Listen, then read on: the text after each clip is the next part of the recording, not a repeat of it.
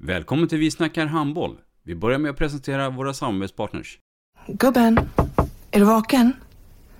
Jag, jag tror att det är idag vi får veta.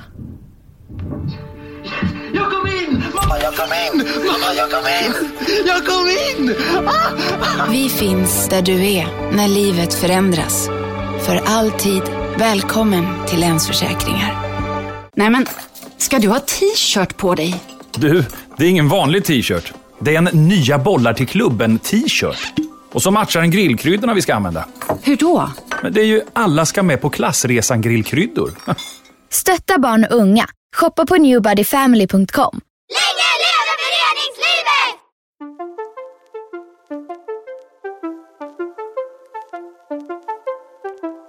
Välkommen säger vi till dig som lyssnar till den nya handbollspodden Vi snackar handboll med Robban Z. Vi snackar handboll, där du får veta alla sanningar som du inte visste att du missat. Vi snackar handboll. Idag i programmet Vi snackar handboll så har vi en gäst som brinner mycket för utbildning, utveckling och ungdom. Och vi har en äkta lundensare på besök. Varmt välkommen Emme Adebo. Tack så mycket. Emme Adebo, 8 augusti 1972. Vem är det? Jag är som sagt en eh, Lundagrabb. Uppvuxen, born and bred i Lund. Med bakgrund som eh, fotbollsspelare i Lunds BK, handbollsspelare, Lugi. Har alltid brunnit för eh, idrott och det har liksom varit min grej. Och eh, det har följt mig genom hela livet. Jag brukar alltid stämma av lite familjesituationer och det. Mamma, pappa, syskon. Var det naturligt att det skulle bli idrott tidigt eller var det mer att vara ute och kasta sten på gator, på torg? Och... Berätta lite om den tiden. Ja, det, det var en speciell uppväxt eftersom min far och mor eh, träffades i Etiopien. Min mamma är danska och min pappa är från Etiopien. Och eh, när han skulle doktorera så blev det en flytt till eh, Sverige då. Man kunde välja mellan eh, Birmingham och Lund och eh, någon gång på eh, tonårstiden så svor jag och min bror över att det inte blev Birmingham för då kanske vi hade spelat fotboll i Aston Villa eller någonting sånt. Men eh, vi är nog väldigt glada över att det blev Lund. Och det var naturligt för mina föräldrar att bo nära Danmark. Och de, de har väl alltid varit, inte supernördar på idrott, men eh, idrottsintresserade. Så att de eh, uppmuntrade oss att idrotta. Hålla igång. Verkligen. Mm, mm. Och det gjorde du också då. Men eh, på den tiden då när du var ung pojk, var det många idrotter nästan samtidigt? Eller valde du tidigt att Jag handboll skulle bli jag provade väldigt många olika och, och fastnade för fotboll. Mm. Och eh, var väl liksom tidigt ganska framgångsrik i fotboll. Det var ju helt idiotiskt. Man spelade ju 11 manna från man var sju år gammal med offside. Och eh, fasta byten och sådana galna grejer som inte vi har idag. Och eh, hur som helst så gick ryktet. Så han, eh, min, en handbollstränare hade talat om att jag var bra i fotboll. Så när jag var sådär en... Eh, hur gammal var jag? 11-12 år. Då eh, kom han och tittade på en eh, fotbollsmatch. Och då sa han till mig att eh, du borde spela handboll. Och på den vägen är det. Då kom jag och provtränade och spelade handboll med en, en av mina bästa kompisar i fotbollen, Gert Forge. Ja. Och så blev jag totalt biten av handboll också. Mm. Ehm, så det, det var en typisk lagspelare, Emme? Eller fanns det några starka individer? Alltså att du, typ tennis eller bordtennis? Eller? Jag har provat jättemånga idrotter men eh, och det var mest badminton och jiu-jitsu. Men eh, jag, eh, jag gillar verkligen laggrejen och omklädningsrummet och gemenskapen. Och handbollen då och handbollen 2022, där har det hänt en hel del. Ja, alltså i, viss, i vissa mått så är det ju nästan en ny idrott. Men det finns ju också många spår som går igen tycker jag. Det här snacket och köttet i omklädningsrummet, det finns fortfarande kvar. Det vet jag. Ja men det finns det. Eh, Men, men eh, som ledare idag så tycker jag att man måste uppmuntra det. Det kommer inte naturligt. Nej. Och idag är vi väl också mycket noggrannare med att det är någon sorts kvalitet på vad som händer i omklädningsrummet. Så vi Mm. har lite, lite koll som ledare också, att det inte blir någon negativ grej. Jag tänkte vi, vi, vi kommer till det, vi kommer prata mycket om det. Eh, men eh, du blir ju äldre och äldre och skaffar familj. Mm. Eh, och där blir det också massa idrott i familjen. Berätta lite om det här. Jo, men jag har liksom alltid sysslat med idrott. Så när, när jag blev eh, förälder så var det naturligt för mig att eh, få igång mina barn direkt i handboll. Så vi, vi, vi startade faktiskt en, en bollförskola för barn från ett år. Mm. Eh, som jag tror att vi var först med i Sverige. Och, och ha en... Var det en egen idé du fick eller tog du från någon annan? Det var faktiskt eh, en, en kompis till dig, Birte Buttan Hansson, Ja. som tipsade om att hon hade sett detta i Danmark. Och så eh, drog vi igång en bollförskola. Det som är grejen är att det är ett till fyra år. Mm. Att det liksom är, verkligen är fri lek och inget organiserat. Och även när man sen går på bollleksskola i 5-6 års åldern och bollskola i, i 7-8-9 års åldern så är det viktigt att man har en pedagogisk tråd. Annars eh, tröttnar barn för tidigt. Så det får inte vara allvar och för mycket eh, felaktiga Mm. vinklar. Liksom. Nej. Ehm. ja, men du blir ju äldre och äldre. Du går i skolan. Grundskolan, högstadiet, gymnasiet. Berätta lite grann om den tiden som även som skolelev. Ja, men jag, jag minns att jag hade en väldigt rolig tid. Och att eh, högstadiet var kul för på varje rast så spelade vi fotboll. Man eh, gick i träningsoverall konstant.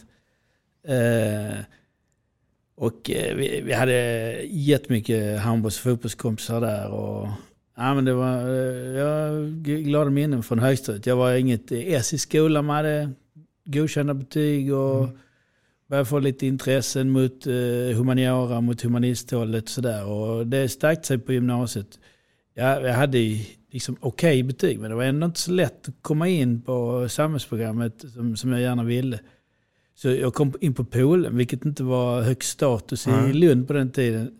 Idag är det ju det, för idag Mm. är det ett idrottsgymnasium, Mm. Sveriges största idrottsgymnasium. Så idag är det superhög status. Och eh, på den tiden så...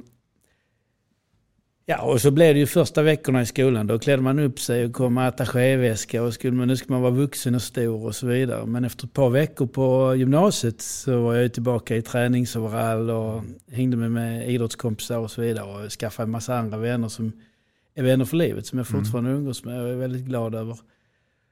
Och eh, jättemycket idrott där också. Eh, bland annat så skrev jag eh, exjobb och, om idrottspsykologi och insåg då att ledarskap var något för mig. Så Mm. det var på gymnasiet som jag blev ledare också som 17-åring. Och fick mitt första lag. Och eh, där skulle jag också då bestämma vad jag ville göra resten av livet och det kom jag inte på. Så eh, jag gjorde som många Lundabor gör då, att man började läsa lite enstaka kurser på universitetet. Mm. Och för mig var det ju då historia och religion var de ämnen jag tyckte var roligast.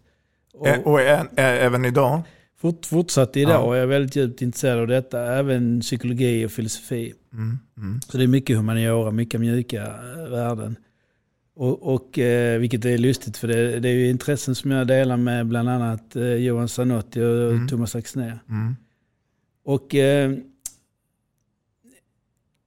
efter att ha läst ett år på eh, universitetet så kom jag på vad jag skulle bli. Att jag skulle bli lärare. Mm. Eh, och insåg ju att jag tyckte om att vara tränare och stå framför folk eh, och prata. Och alltid varit lite, ja men gillat att stå på scen och sådär. Och, och lite estradör och så. Kan vara blyg i vissa sammanhang och väldigt utåtriktad i vissa sammanhang. Det beror på hur eh, feelingen är hos Mm. bohemen, Lundakillen. Och då eh, började plugga på lärarhögskolan i Malmö. Och det var en utbildning som var väldigt rolig. Och första veckorna klädde man upp sig snyggt och var ordentligt klädd. Och efter ett par veckor så kunde man gå med mjukisbrallor där också. Så det har jag gjort i hela mitt liv. De har hängt med. Ja. Ja. Eh, när sen gymnasiet tog slut och studentmössan kastades upp i skyn då, och yrket, vad blev det för yrke då?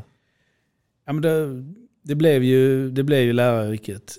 Och eh, det tog ett år innan jag bestämde mig. Och sen så,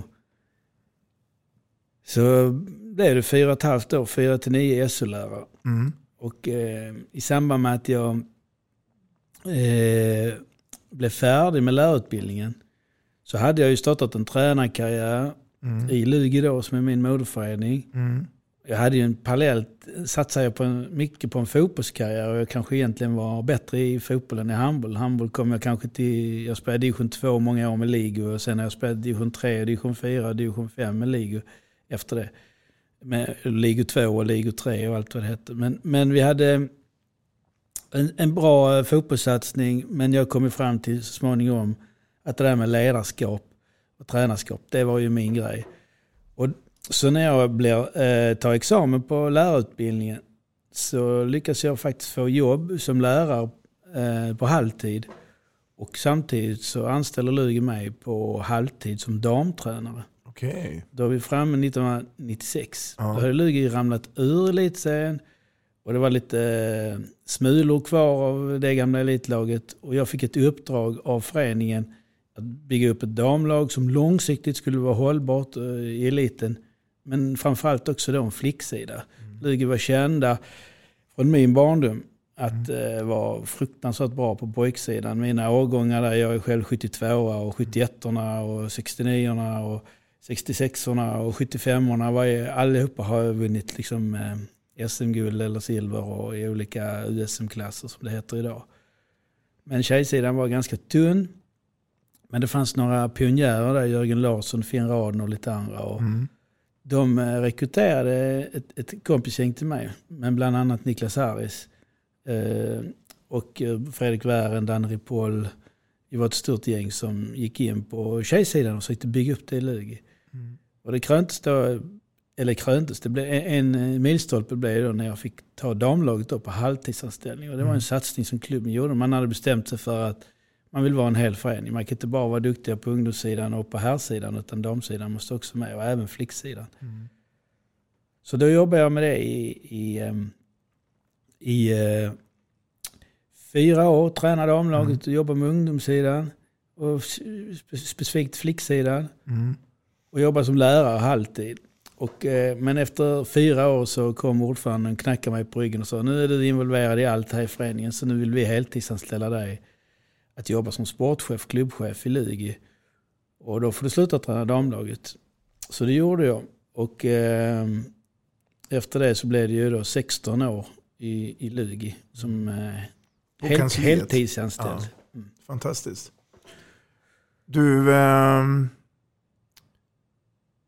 du ska få en hälsning här. Från en vän som jag tror att du eh, står nära. Lyssna här. Spännande. Hej Emme! Här kommer en hälsning från eh, din gamla vapendragare Anne Hultgren.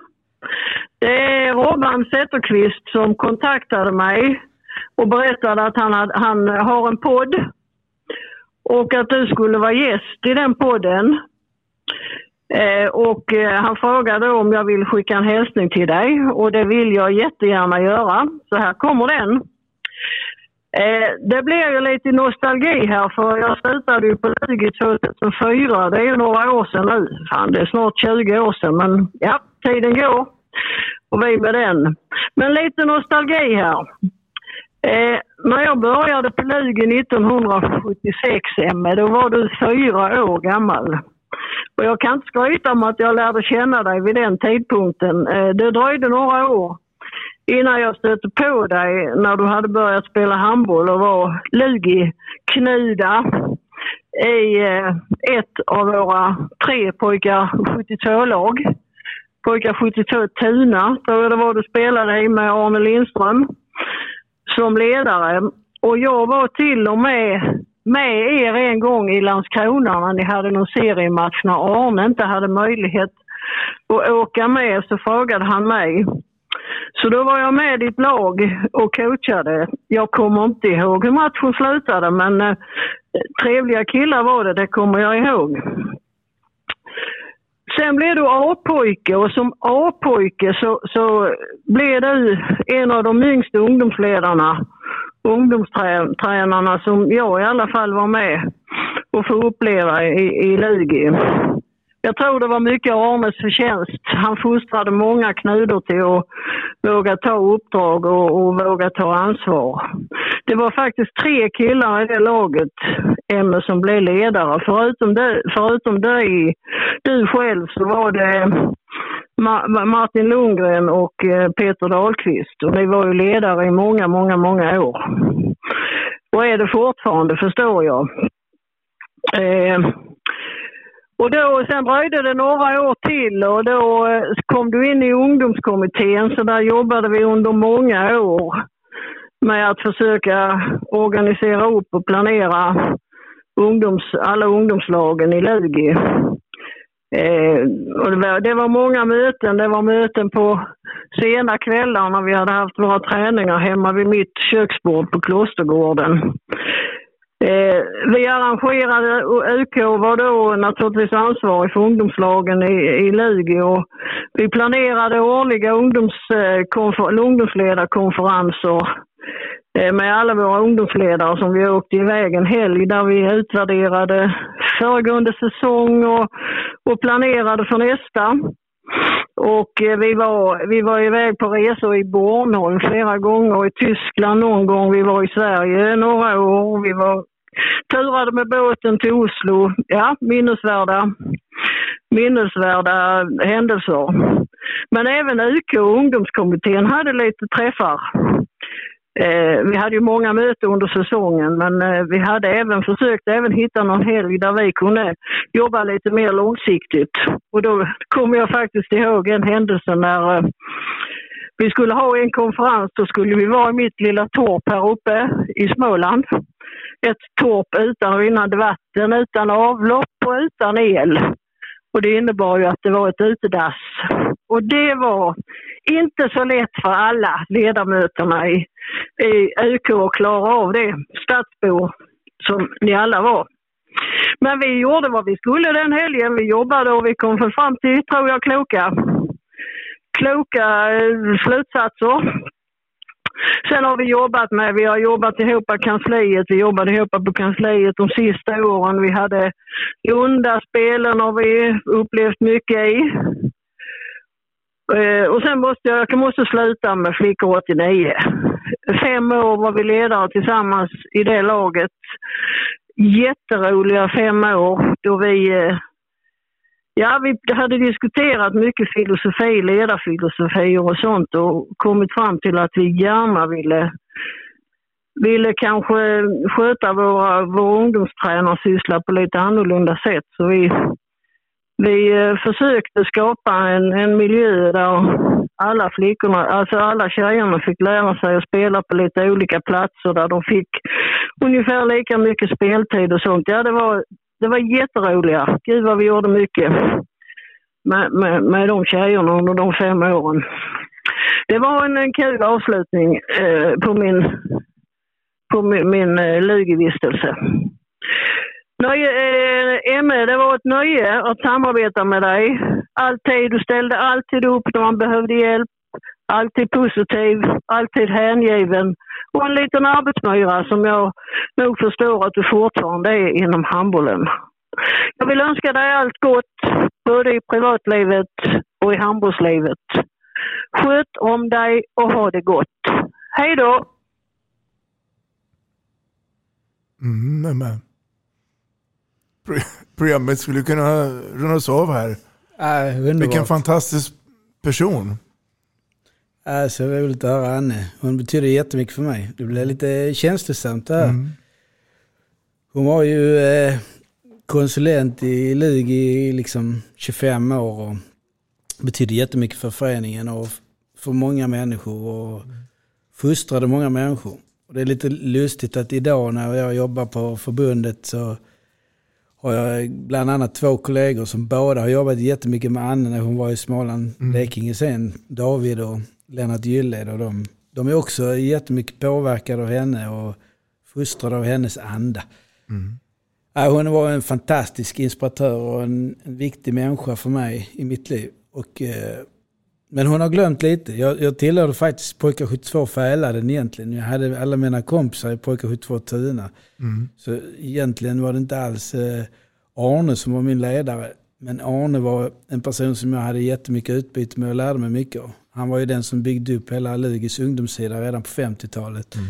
Och var eh, kanske en av, eh, tror jag, en av Sveriges pionjärer på ungdomssidan kring hur man bygger en ungdomsavdelning. Och väldigt aktiv i Skånes handbollförbund också. Till hennes försvar då kan man väl säga att hon har ju passerat eh, 70-strecket. Eh, och eh, om man nu räknar ut nu eh, när Emme föddes 72 och det är 2022 nu så kan man ju komma fram till en, eh, en enkel siffra, 50 i det hela. Jag tänkte vi, vi ska komma till det sen, eller lite senare, för att eh, eh, jag tycker ändå att Anne beskriver och får med sig mycket av ditt dagsverk i det hela. Och eh, Lugi HF har och står fortfarande varmt om hjärtat för dig. Nu tänkte jag att vi skulle prata om någonting som du också brinner för. Det är ungdomar, utbildning och utveckling. Allt på U. Berätta dina tankar och idéer här. Men jag är otroligt eh, inspirerad av eh, Anne och eh, eh, Arne Lindström som vi nämnde. Och även eh, varit mycket inspirerad av Ulf Sandgren och eh, Evin Nordström som var inblandade i spela, eh, tränarutbildningen framförallt på 80 och 90-talet. Och eh, fostrade in i en anda där jag tror att man ska organisera en ungdomssida på ett, på ett speciellt sätt. Och Idag är det lättare kanske att argumentera kring det. Därför det finns väldigt mycket forskning för att den, den breda vägen är den rätta. Liksom. Och jag är väldigt privilegierad att få lov att vara tränarutbildare idag. Och jag håller också på med massa föreläsningar och försöker inspirera ungdomsledare till att förstå vad, vad det viktigaste är. Vad är det viktigaste då? då? Om vi ska sammanfatta det kan man säga att jag tycker att vi, jag brukar prata om den mjuka värdegrunden med de hårda ramarna. Mm. Med den mjuka värdegrunden så betyder det att vi, vi behandlar alla barn och ungdomar på ett bra sätt. Alla får vara med. Mm. Alla, får, ehm, alla har rätt till kvalificerad feedback. Mm.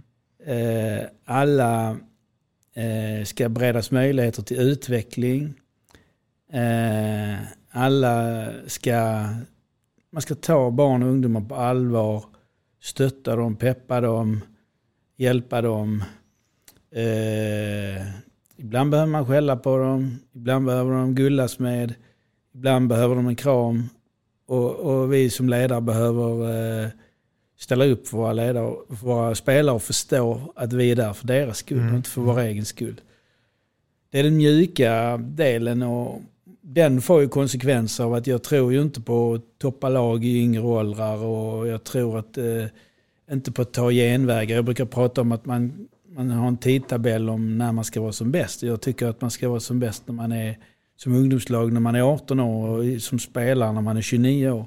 Och har man det perspektivet så är, är det inte viktigt att vinna en kupp när man är 11 år eller inte ens USM 14 är liksom slutstationen i livet. Utan, eh, Men tycker du att vi, har vi blivit bättre på det? Att, eh, att inte toppa och, och prata de termerna nu? Ja, men vi ser ju eh, fortfarande eh, lag som jobbar helt tokigt. Mm. Men min bild är ju att forskningen är ganska tydlig och vi har ändrat eh, spelformer. Att vi spelar minihandboll och kortplanehandboll. Kort, kortplanshandboll. Vi har tagit bort resultaträkning upp till 12 år. Vi har gjort en massa formella förändringar i idrotten som jag menar passar jättebra in med den här mjuka värdegrunden. Barnkonventionen, vi ska lyssna på barnen, alla ska få vara med och det ska vara roligt och det ska vara utvecklande. Det vi gör, det RF får en miljard eh, av staten för varje år, är att fostra ungdomar till goda samhällsmedborgare. Så det är den mjuka delen. Och då är det ju vissa som tycker att det är flummigt och Andreas Stockenberg brukar kalla mig och Bjarne för värdegrundsflummarna från Skåne och ditten och datten. Jag tycker inte alls att det är flummigt utan jag tycker det är ett hedersbetyg från eh, min gode vän Stocken till, till oss. Däremot så finns det parallellt med det här, de hårda ramarna också. Vill man skapa en bra verksamhet där eh, det är utveckling och där man blir framgångsrik på lång sikt så behöver man ha hårda, tydliga ramar om hur man beter sig, eh, att man ger allt, att man bygger en träningskultur, att man tar i, att man kämpar. Att det är inte fult att vinna, det är fint att vinna men man ska göra det på rätt sätt, mm. inte till varje pris. Att man ska ta i, att de som har kommit långt och, och, och, och har eh, hög nivå ska inte hållas tillbaka utan de ska släppas fram.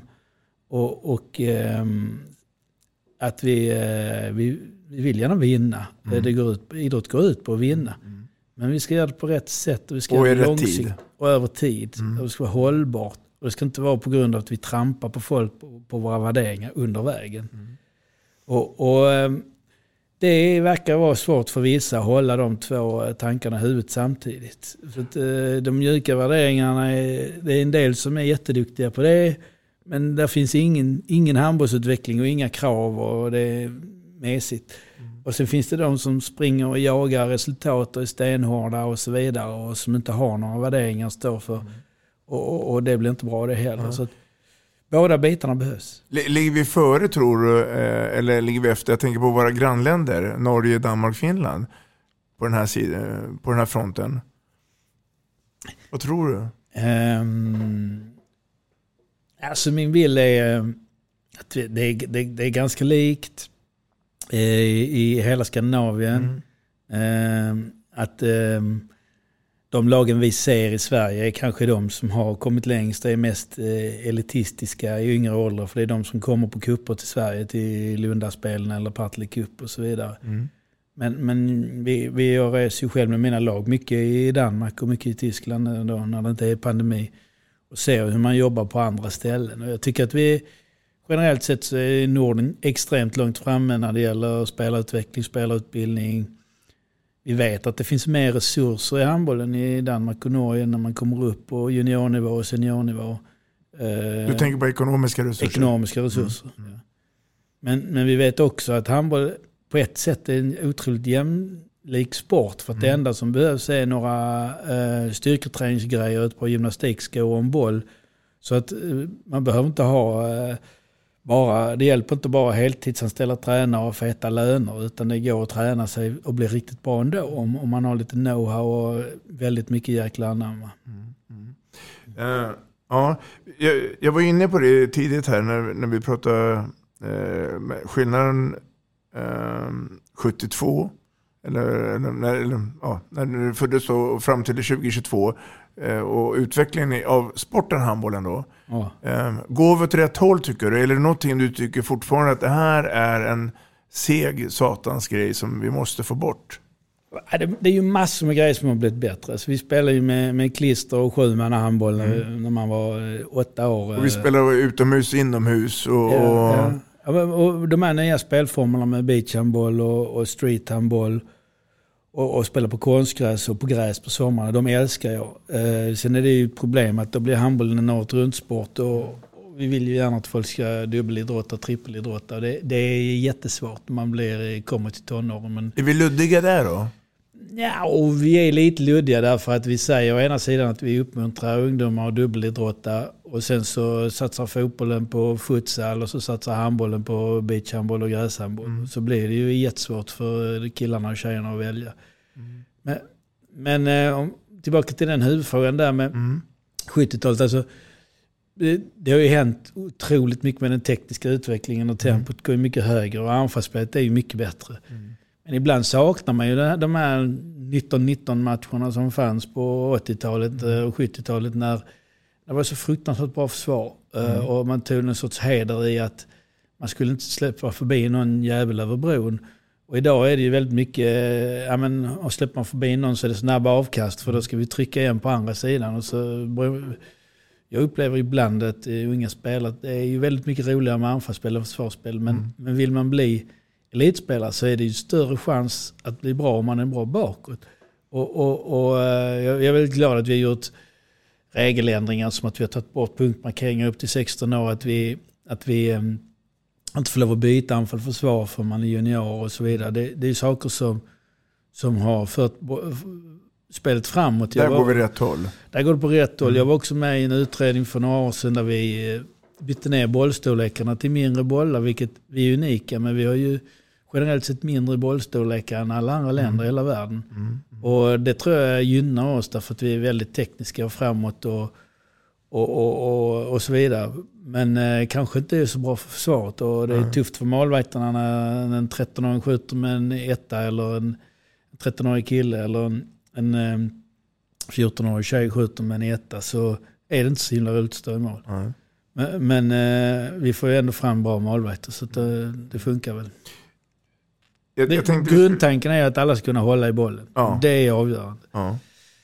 Och när jag ändå är inne på bollen Ja. så, så, är ju den här gröna Goldshare-bollen brukar jag predika om i titt och tätt. Så folk tror till och med att jag har någon procent i försäljningen av den. Men, men den som vi använder i handboll och i handboll fitness, den använder ju många lag nu i den ordinarie träningen. Ja. Ibland får man ju höra att minihandboll kan man inte spela efter att man är nio år för det är helt fel. Och jag vet ju elitlag, juniorlag, 16-årslag som spelar minihandboll 30-40 minuter i veckan.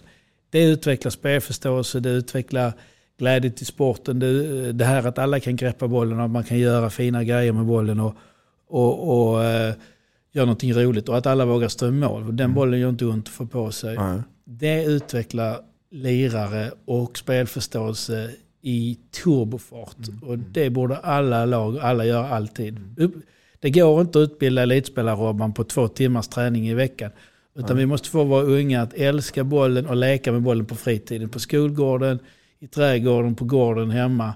Och, och spela utehandboll, streethandboll, spela basket, spela hockey, spela fotboll. Gör allting, lek, lek, lek. Och de som gör det ett par timmar om dagen, det är de som blir landslagsspelare i slutändan. Men då är vi inne på det du sa tidigare också, att, att vi har oftast för bråttom. Och, och det ska fram resultat tidigt. Och, och, utan var sak har sin tid. Och, och, och att de ska vara som bäst när de kanske har passerat till 25, 26, upp till 29 år. Då, då. Eh, Det, det är ganska intressant det du säger. Då. Eh, Nu är det så också att eh, du, du har ju, jag tänkte vi skulle försöka sammanfatta. Du har ju lämnat Lugi sedan några år. Och gått över till då numera Hamburg Syd. Stämmer.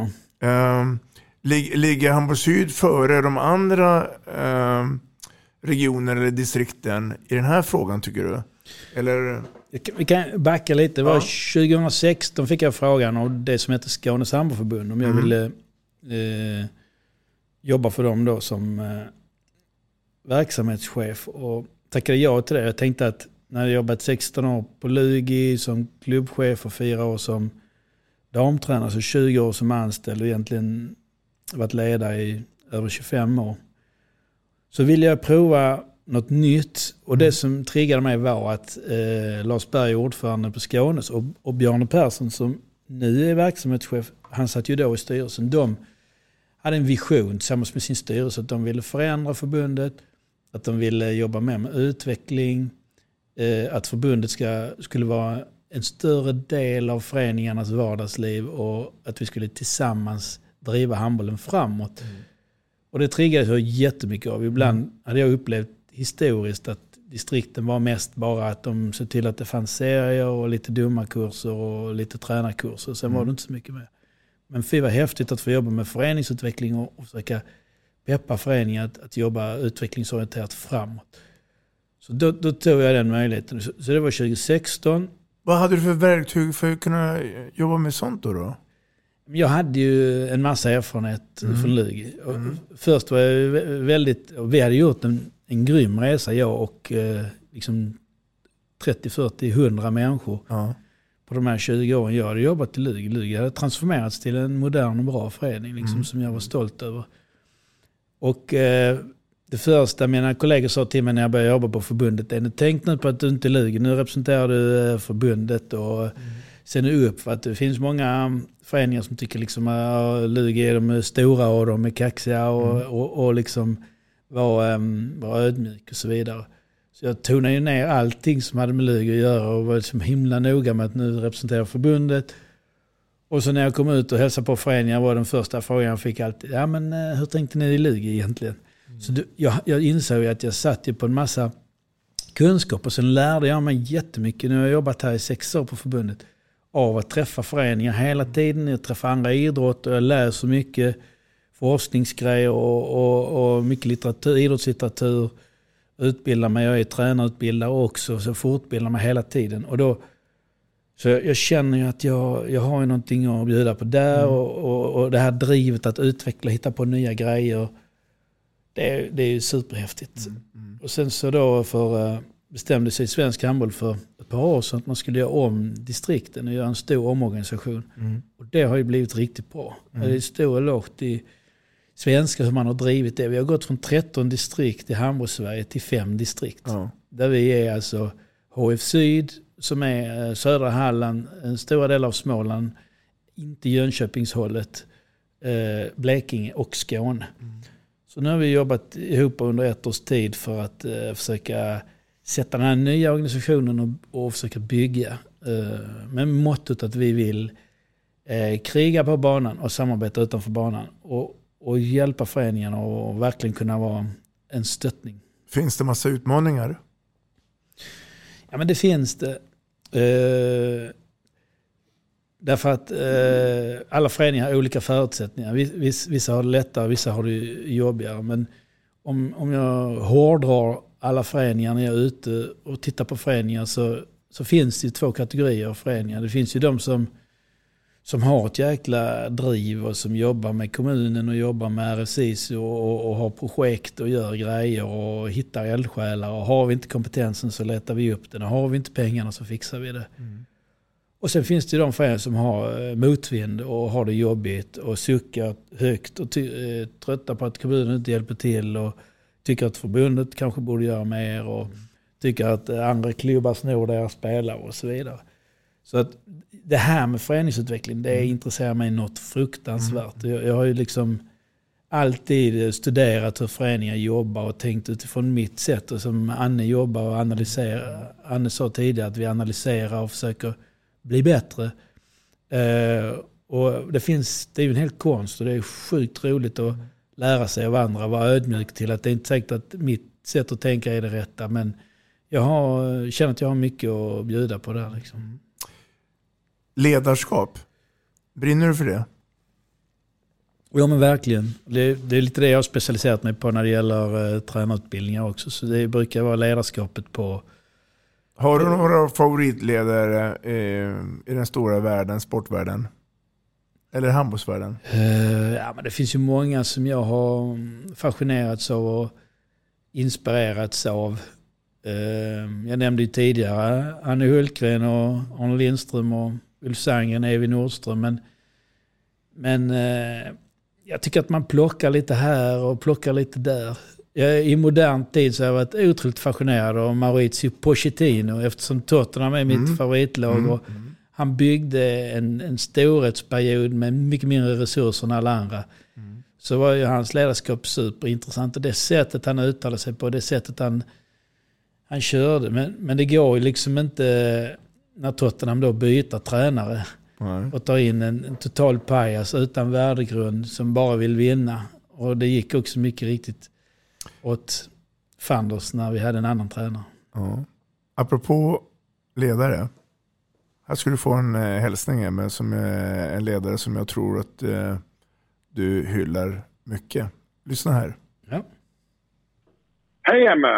Eh, först och främst bara börja med att säga att jag uppskattar ju verkligen alla de åren vi har jobbat tillsammans. Eh, sida vid sida i Luleå och hur givande det har varit. Och den integriteten du har gentemot eh, barn, ungdomssport och helhet eh, Eh, verkligen eh, påverkat mig mycket eh, genom åren som vi har haft tillsammans. Jag hoppas att vi också framöver eh, att våra vägar korsar och det gör de. Vi bor i samma stad.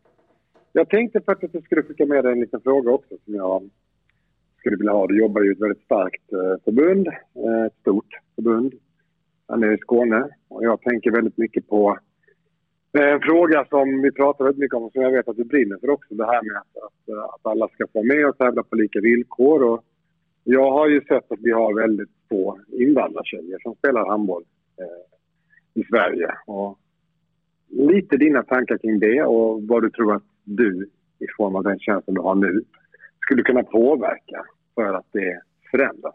Att de här tjejerna också får spela handboll eller kan spela handboll eller vill spela handboll. Det får du gärna svara på. Ja, Thomas Axnér, Sveriges förbundskapten. En lugig påg. Ja, och god vän. Och, Ja. eh, vi jobbar ihop i många år.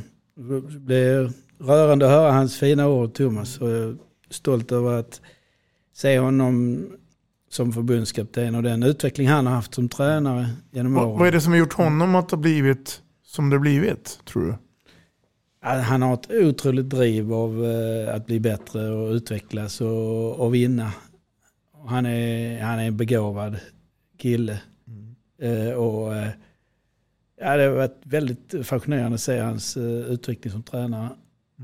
Han hade lite, lite Bundesliga-stuk i början Ja. av sin tränarkarriär och, och verkligen fördjupat eh, sitt, sitt eh, ledarskap. Inget, inte att han var dålig innan, det är bara det att han har hittat väldigt många fler strängar att spela på och jag är så imponerad av, över hans utveckling på många plan. Bland annat hur han hanterar domare, som är nå- en fråga som ligger mig varmt om hjärtat idag Mm. eftersom jag jobbar med domarfrågor på förbundet också. Och idag är han ju ett, ett föredöme som, både som ledare och människa ska jag säga. Men för att svara på hans fråga Mm. så är den ju jättesvår. Jag var Mm. med på en, eh, ett uppsnack till eh, en eh, EM-match också i tv. Där vi hade detta som tema. Mm. Och, och handbollen har blivit en, en villasport där vi är otroligt starka och växer, i alla fall där jag har koll i syd. Eh, framförallt i socioekonomiskt starka områden. Och det här är en utmaning att få med folk med, med annan bakgrund.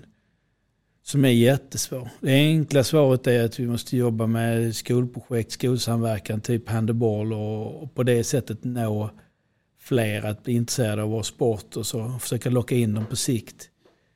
Ett, ett annat svar på den frågan är att det kanske behövs fler med, som jag med annan eh, eh, hudfärg och annan bakgrund. Bakgrund, ja. Ja. Som kanske kan vara lite, eh, sticka ut och vara lite föredömen.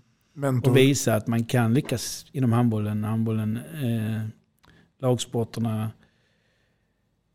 Är, handbollen är ju, har ju svårare. Alltså basket och fotboll är ju duktigare på att integrera barn med annan bakgrund än vad handbollen är. Och det, den enkla förklaringen på det är naturligtvis att det är sporter som är större i deras hemländer och där de kommer från. Och det är det de känner igen och det är det man söker sig till. Men jag tycker att vi får inte bara skylla på det. Utan vi måste jobba med frågan. Så det behövs fler förebilder. Le- Louis Sand och Jamina Roberts, Dalbordod. och De är ganska få. Och, och eh, om vi går och tittar på eh, tränarsidan och förbundssidan så är, det, är vi inte många heller med, med annan bakgrund. Mm.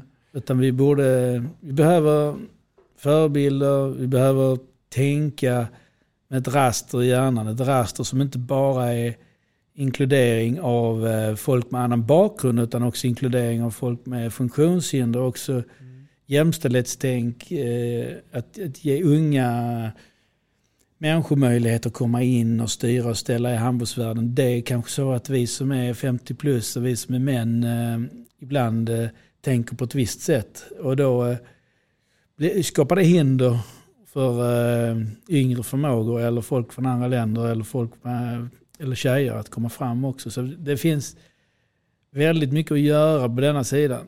Och jag tror att det, det första vi kan göra är att, att tänka till och ändra vårt eget mindset i huvudet. Och sen så kommer vi hitta lösningar på problemet. För jag tycker detta är ett problem. Du, du nämnde ju tidigare att vi ska behandla alla lika. Eh, man gör olika projekt eh, oavsett eh, om det är flickor eller pojkar och man vill börja spela handboll. Men valet någonstans Emma, måste ju vara hos individen. Vill man inte spela handboll så gör man inte det. Ehm, jag vill inte, jag kanske, jag kanske är lite naiv, jag, jag vill inte säga att det är ett misslyckande att vi inte har tillräckligt många eh, nya handbollsspelare med utländsk eh, härkomst. Utan det, det är ett val och, och jag tror också lite grann som du var inne på att det kanske är enklare och eh, eh, kanske också, jag ska inte säga roliga, men, men eh, eh, på något sätt är att man känner sig hemma att spela basket eller spela fotboll. Ehm, men, men, eh, Ja, men jag, håller, jag håller inte med dig Robban faktiskt. Du gör inte det? Nej. Nej. Nej, för det är inget val. De flesta av de här invandrarbarnen de har ingen aning om vad handboll är och hur man kommer till handbollsklubben. För vi är inte i de områdena. Vi Nej. har ingen verksamhet i, eh, i de här eh, utsatta områdena.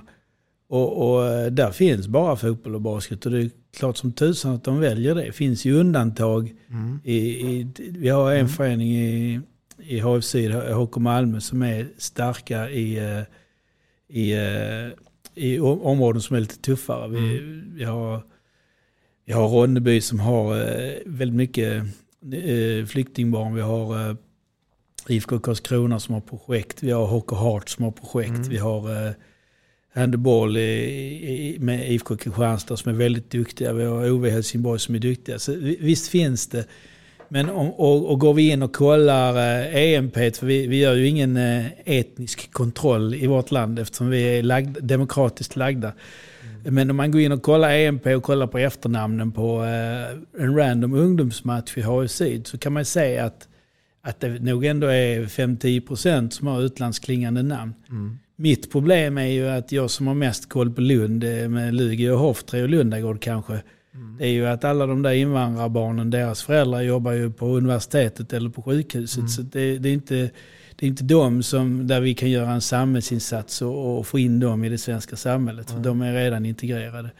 Så och, och vi måste öppna dörrarna för, för att få fler. Och jag tror ju att handboll är en sport för alla. Så jag vill ju locka in alla. Jag är inte nöjd förrän det är 10 miljoner svenskar som spelar handboll. Vi ska spela, alla ska spela. Du och jag ska spela handboll fitness för gubbar. Eh, vi ska ha eh, eh, handboll för alla ungdomar ute på skolgården. Varenda skolgård, varenda rast. Så ska det vara den gröna goalchabollen, rörelseaktivitet, kärlek till bollen, utveckling framåt, studsa, hoppa, var glad. Det är grejen. Och vi ska ha eh, sociala lag som spelar för bredd eh, inom föreningen och de som vill satsa på elit ges möjlighet till det och ha kompetenta tränare för att göra det. Det ska finnas mycket mer motionshandboll, och seniorhandboll och comeback leagues. Och, alltså, eh, vi, vi måste öppna dörrarna och tänka out of the box och utveckla. Och då ska vi också hitta ledare som eh, kan hjälpa till. Och, Och det gör vi ju om vi har de här dörrarna öppna och letar i andra kategorier. Idag, idag är ju ledarförsörjningen oftast ett sorgligt kapitel i många klubbar. Man, man sitter i april, maj och kollar i ordförandens eller ungdomsansvariges telefonbok vem det är vi ska ringa till, eh, vem man känner. Och, vi- måste bredda mycket mer. Vi måste jobba mycket mer med att utbilda unga ledare och unga spelare till att bli ledare. Vi måste jobba mycket mer med att hitta pensionärer och, och flyktingar och invandrare. Alltså, det finns så många kategorier som vi inte tittar på idag. Där, där eh, ledarskap ska in. Tror du att det här är över hela riket? Eller kan du se några praktexempel att det fungerar eh, ännu bättre? Eller om du tar inspirationer från andra delar av, av Sverige? Eh, Eller, eller tror du att det är samma, samma möjlighet och samma bekymmer? Oavsett var vi är någonstans. Det är samma utmaningar. Ja. Eh, för breddföreningar är, är, eh, som inte har elitlag så är ekonomin inget större bekymmer. Elitlagen sliter med ekonomin, om vi generaliserar. Alla har problem med, egentligen med ledarförsörjning. Eh, alla har utmaningar med, eh, med att hitta sin röda tråd om hur man ska spela och träna och, och hitta kompetens för att, eh, för att hitta en riktigt röd tråd i det hela. Mm. Jag vet ju att du ska göra en podd med mina goda vänner ute i Lödde Vikings. Där kommer Mm. du få ett exempel på en förening som har tickat ganska många boxar och gått från att vara en, en liten pluttig förening till att vara Mm. någonting hållbart över tid. Och det, är- det är så spännande att studera Mm. vad det är som gör att en förening funkar eller inte funkar.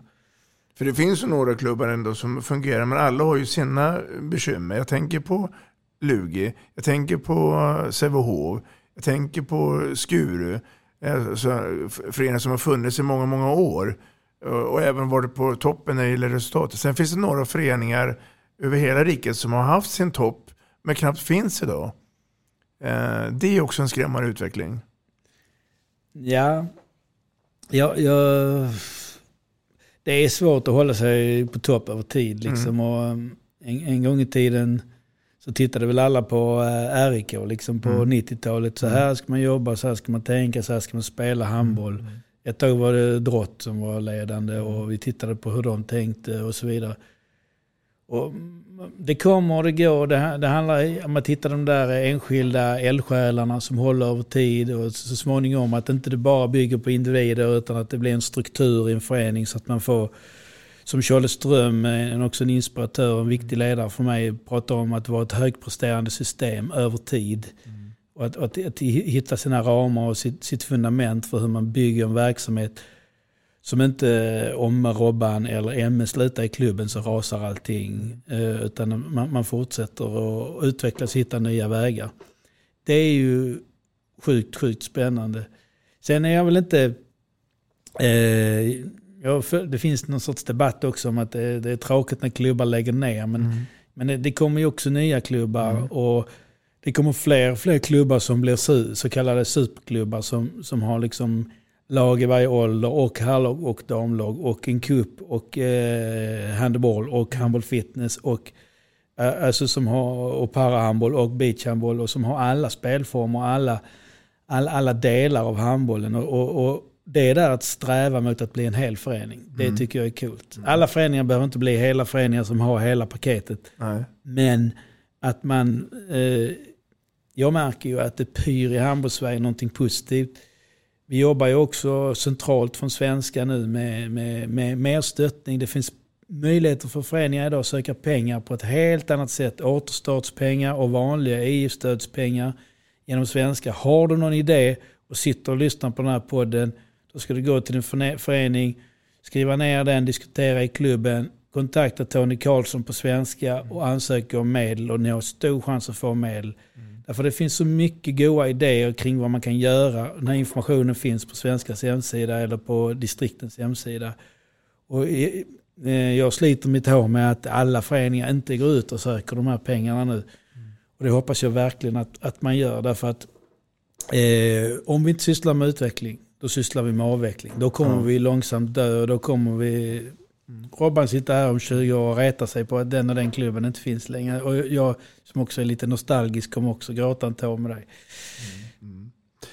Kan, eh, kan, eh, kan det vara en idé, bara för att runda av det här med rekrytering, att man, man går ut hela handbollssverige till alla skolor och erbjuder exempelvis gratis entré till seriematcher så de får uppleva handboll och det? Ja, det är just klockrent. Och um, det behöver det är ju lättare då för elitföreningar, men även om man har division 3-lag ja. kan man ju... Det borde inte spela någon roll. Det spelar ingen roll. Ehm, och, och, det är inte så att vi fyller hallarna idag. Så eh, det här med att riktat jobba mot skolor, riktat jobba mot gymnasier, mot universitet, göra riktade grejer. Eh, jag tänker på var, varför är det inga föreningar som bjuder in alla sjuksköterskor till sina matcher nu som ett tack för vad som hände under pandemin mm. och hur man slet i vården och så vidare. Alltså man, man, borde, man borde göra sådana riktade grejer. Mm. De hade inte kommit ändå så man förlorar ju inga intäkter Nej. i, biljettförsäljning. Nej. Nej.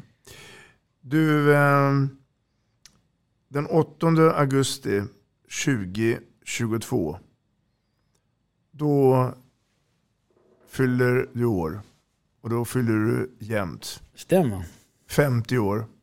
Det var vårt femte fantastiska år här med stora delar av Lugi handboll. Eh, Lundaspelen var du med och jobbade mycket med. Och det är ju också en del av nästa ämnet, ekonomi och det. Hur, hur, hur viktig är den för både Lugi och för övriga handbolls-Sverige? Ja, alltså jag har ju jobbat med Lundaspelen i 20 år så att jag kan nog inte överskatta betydelsen. För Lugi är det ju, skapar det ju självförtroende och en image att ha en kupp. Så här är det för alla eh, klubbar som har stora cuper. Jag åker ju gärna på Partille Cup och Arnes Open och Potatiskuppen och Irsta Blixten och de här också. Vi åker alltid till OB Beach och Åhus Beach här i Skåne och tittar på dem. Det ger en image, det ger ett självförtroende, man samlar föräldrarna, det skapar gemenskap, det skapar eh, självförtroende, det skapar turistekonomiska effekter för den egna orten.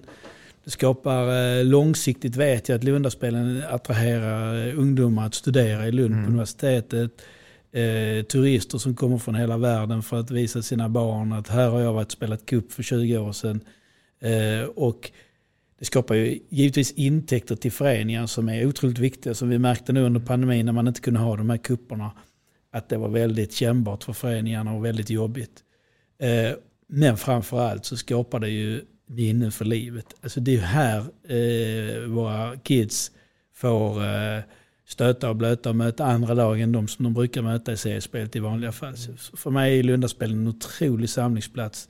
Det blir en otrolig kvalitet eh, med att det kommer mycket danskar och tyskar och kryddat med lag från hela Europa och ibland hela världen. Och, och eh, den här grejen att, eh, om man då är ute efter kvalitet också med de äldre åldrarna, att, att FIF och Savov och Lugi och Hovtre och Lödde som lokala lag alltid är med borgar för att det alltid är väldigt hög eh, Kvalitet. Alltså det är, vinner du Lundaspelen i U15, U16, U18 så, så är det nästan som att vara inofficiell Europamästare. Ska jag säga. Mm.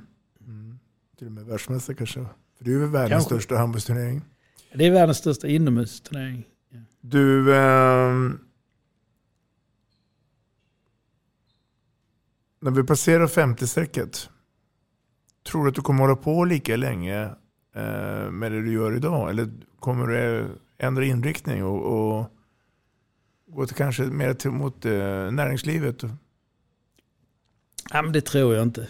Jag, jag, eh, jag har jobbat eh, nu alltså 26 år i, i föreningslivet så att, eh, jag, och idrottslivet. Nu är det ju förbund. Så att jag tror att jag kommer vara kvar här. Jag har eh, lite planer på att eh, kanske föreläsa ännu mer eh, kvällstid. Jag har startat ett, ett, en enskild firma för, för att hantera det då. Liksom. Men, men, men eh, jag gillar ju föreningslivet och tycker det är roligt att vara ledare och sådär. Och är fortfarande en del av, av Lugi då som, som ungdomsledare. Men, men nu sitter jag inte i ledningen och har inte gjort det i sex år. Och det känns lite läskigt också att inte, inte ha koll på allting. Nej. Nej. Det är dags att få en eh, hälsning från en vän som betyder mycket för dig i den moderna Emme Adebo. Tjena Emma, din eh, kollega och vapendragare här, eh, Bjarne. Vår eh, historia är ju faktiskt ganska lång. Vi eh, träffades ju på lite tränarkurser i början på 90-talet i eh, Skånes handbollsförbunds regi och nu jobbar vi tillsammans i Handbollförbundet Syd. Eh, det här trodde vi nog inte riktigt på den tiden. Men eh, en rolig grej med dig och mig är ju att eh, vi var med och bildade den skånska tränarklubben. Jag har en liten fråga till dig. Vad, vad tror du eh, den sammanslutningen betydde för eh, dig och mig eh, för framtiden och har vi någon nytta av eh, det idag? Eh, det är hur som helst jävligt kul att jobba med dig Emma. Tack! Mm, Björne Persson. Ja, Bjarne är ju otroligt god vän och vi jobbar bra tillsammans eh, på förbundet. Och eh, alltså, väldigt roligt att ha en sån eh, nörd som eh, vapendragare. Vi, vi, jag tror att vi gör varandra bättre. Och den här tränarklubben som Bjarne hänvisar Mm. till, den, det var ju något, något riktigt eh, roligt. För vi var ett, ett antal ungdomsledare som inte jobbade professionellt med handboll. Och då var det ju Ola Månsson, Lasse Eklöf, Martin Lundgren som heter Martin Edblad som omnämndes tidigare. Niklas Harris som också är en av mina bästa vänner. Mm. Eh, Johan Zanotti, Kenneth Andersson som var i Skurup eller Ystad då. Eh, och eh, Kribban. Vi var, vi var ett stort gäng av eh, unga tränare som träffades lite med jämna mellanrum. Ola Månsson såklart. Mm. Och, och vi eh, peppade varandra och, och, eh, och utbytte idéer och utvecklade varandra. Och det ledde ju till, eh, tror jag, att eh, idag jobbar nästan alla, eller alla jobbar professionellt med idrott i det gänget. Det är ju helt galet. Att det kunde bli den utvecklingen. Sen är inte alla elithandbollstränare. Någon är på förbundet och någon är på kommunen och någon är på RFSISU. Men alla jobbar professionellt med idrott.